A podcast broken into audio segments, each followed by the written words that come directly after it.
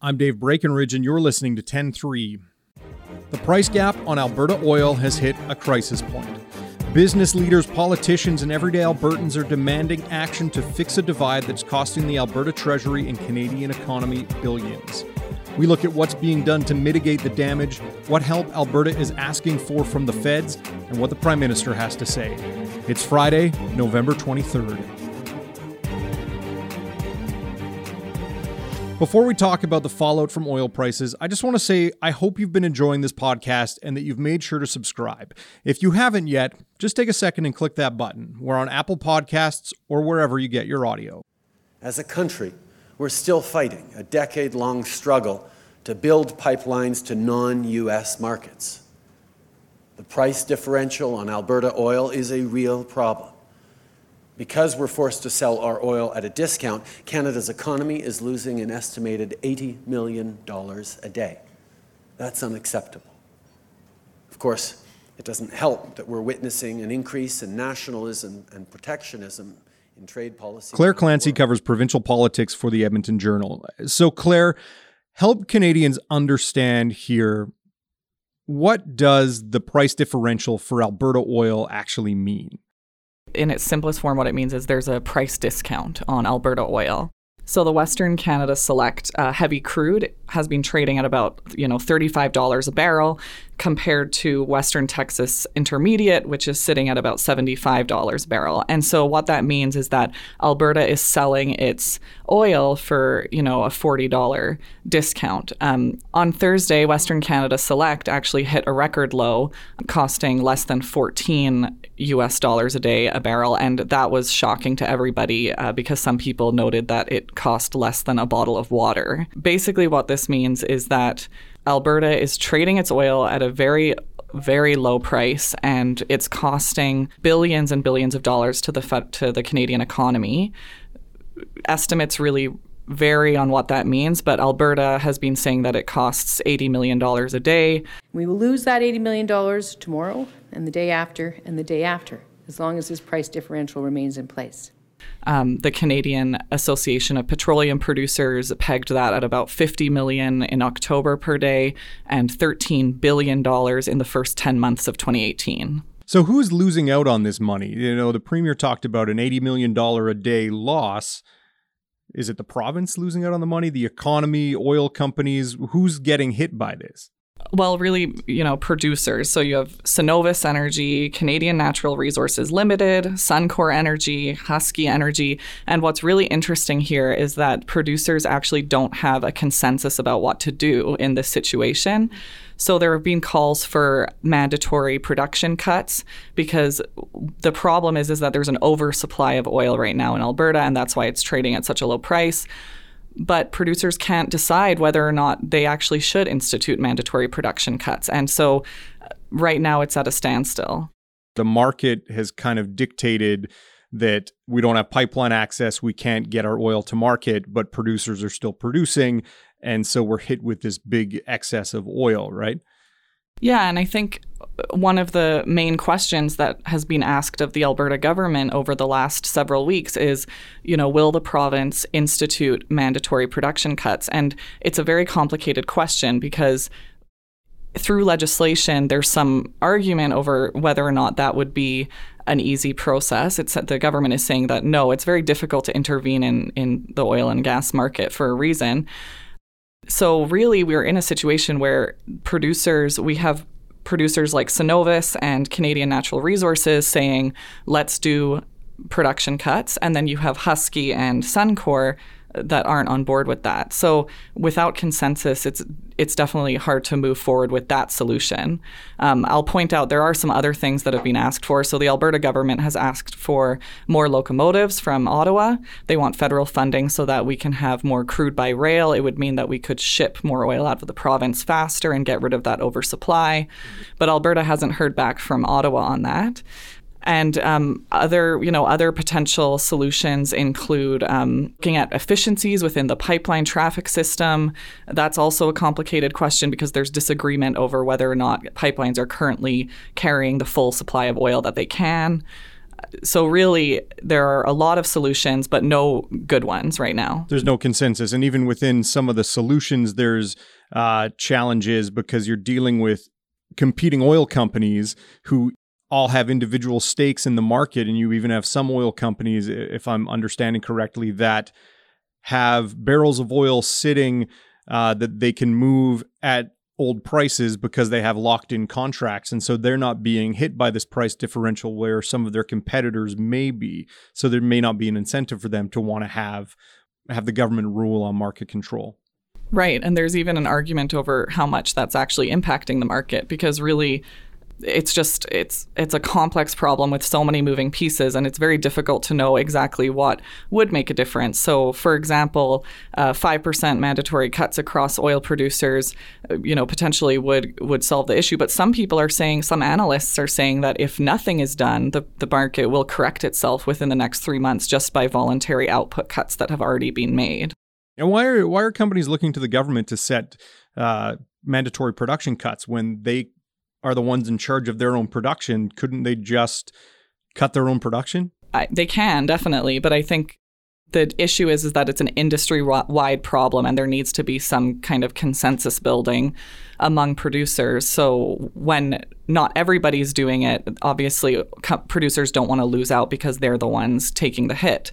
We have, you know, Premier Rachel Notley this week, though, appointed three special envoys their task is to work with the energy industry and CEOs to develop short and medium term solutions to close the oil price differential as much as is possible with the tools that we have available. And I think the goal there is that it will hopefully create some kind of consensus on short term solutions. Uh, we don't really have any news yet on what the envoys are doing, but she did name them. Um, it's Deputy Energy Minister Colleen Vogel, former Chief of Staff Brian Topp, and a U of C executive fellow um, Robert Skinner. Now, are these people you mentioned the the deputy energy minister, uh, someone from the U of C? Does he have industry background, or are these people with uh, credentials who, uh, who may be able to speak to oil and gas executives and, and build some consensus? Yeah, and they all have different backgrounds, but what's I guess what's kind of interesting is that so Brian Topp, for example, former chief of staff, the he was a controversial appointment and the NDP kind of said, well, he's a good negotiator, and so that's why he was brought to the table. Um, so really, they all have different backgrounds, but yeah, they they definitely have some expertise in this in this sector. We'll be right back. The National Post launched 20 years ago to be a distinctive and surprising voice in the media landscape. Though much has changed over the past two decades, what hasn't is the core appeal of a paper dedicated to conservative values, interesting voices, unique perspectives, and a sense of fun. Check out what you've been missing. Get 20% off a one year subscription to the National Post with promo code HAPPY20. That's HAPPY20.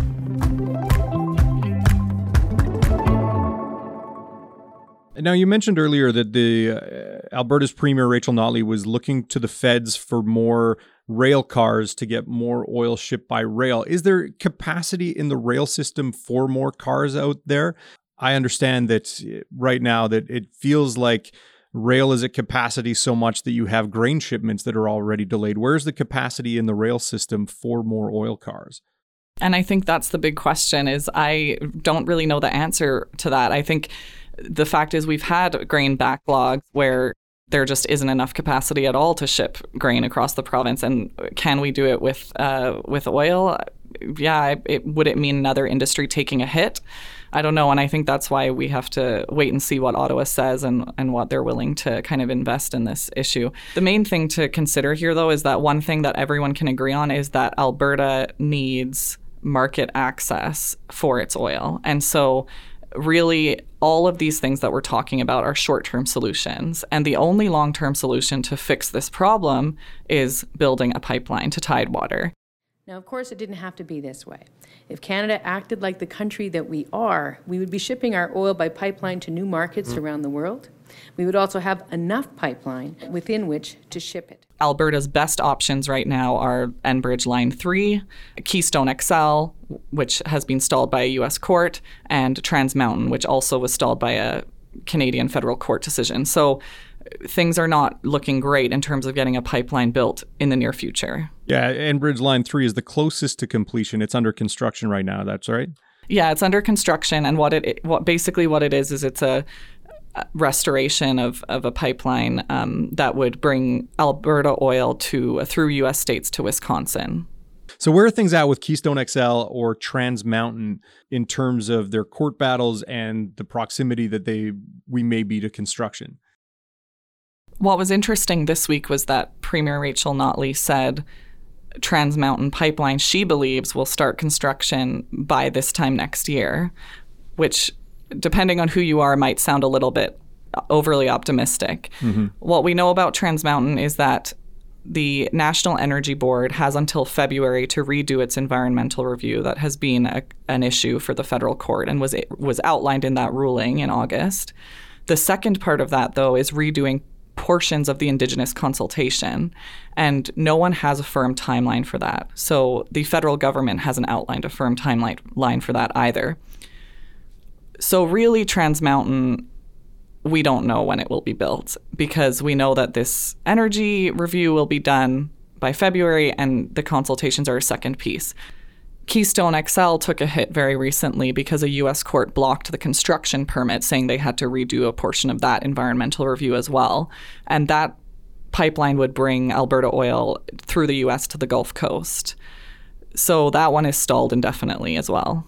And when you look at the landscape in Canada, you had the Northern Gateway pipeline that was struck down. You had the Energy East pipeline that the process for that was basically shut down and new parameters were set up. And, and that doesn't seem very likely to happen right now. So Alberta is forced to hinge its hopes on new rail cars to expand oil by rail or on three pipelines in various stages of construction. So, how dire is it, politically speaking, for Alberta Premier Rachel Notley?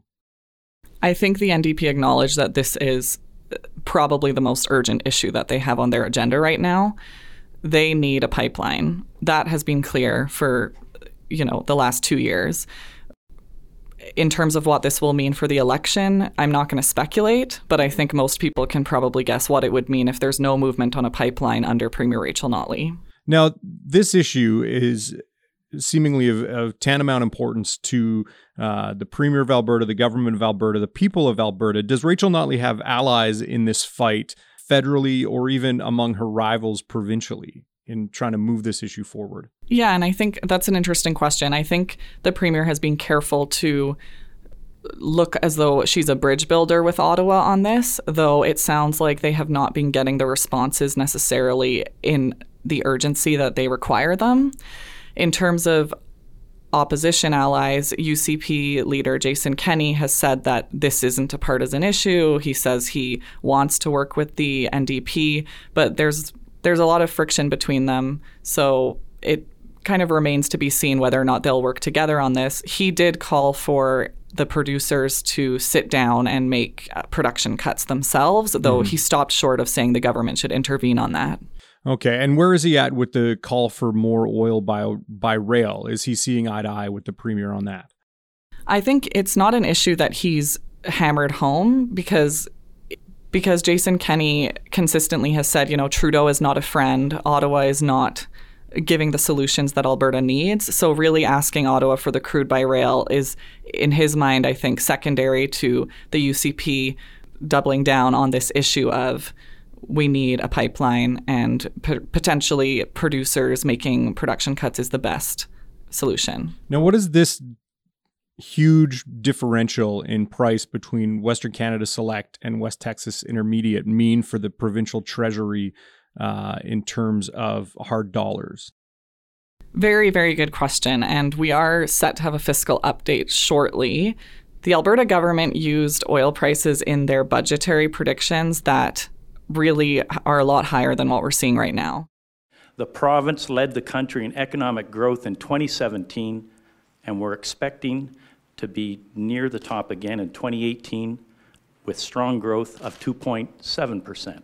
It will be interesting to see in that next fiscal update what adjustments have been made, if any. In the last quarterly update, though, it was still quite a rosy picture Finance Minister Joe Ceci predicted that there had been a $1 billion cut to the deficit I think it's unlikely that that will be the case in the next um, in the next round.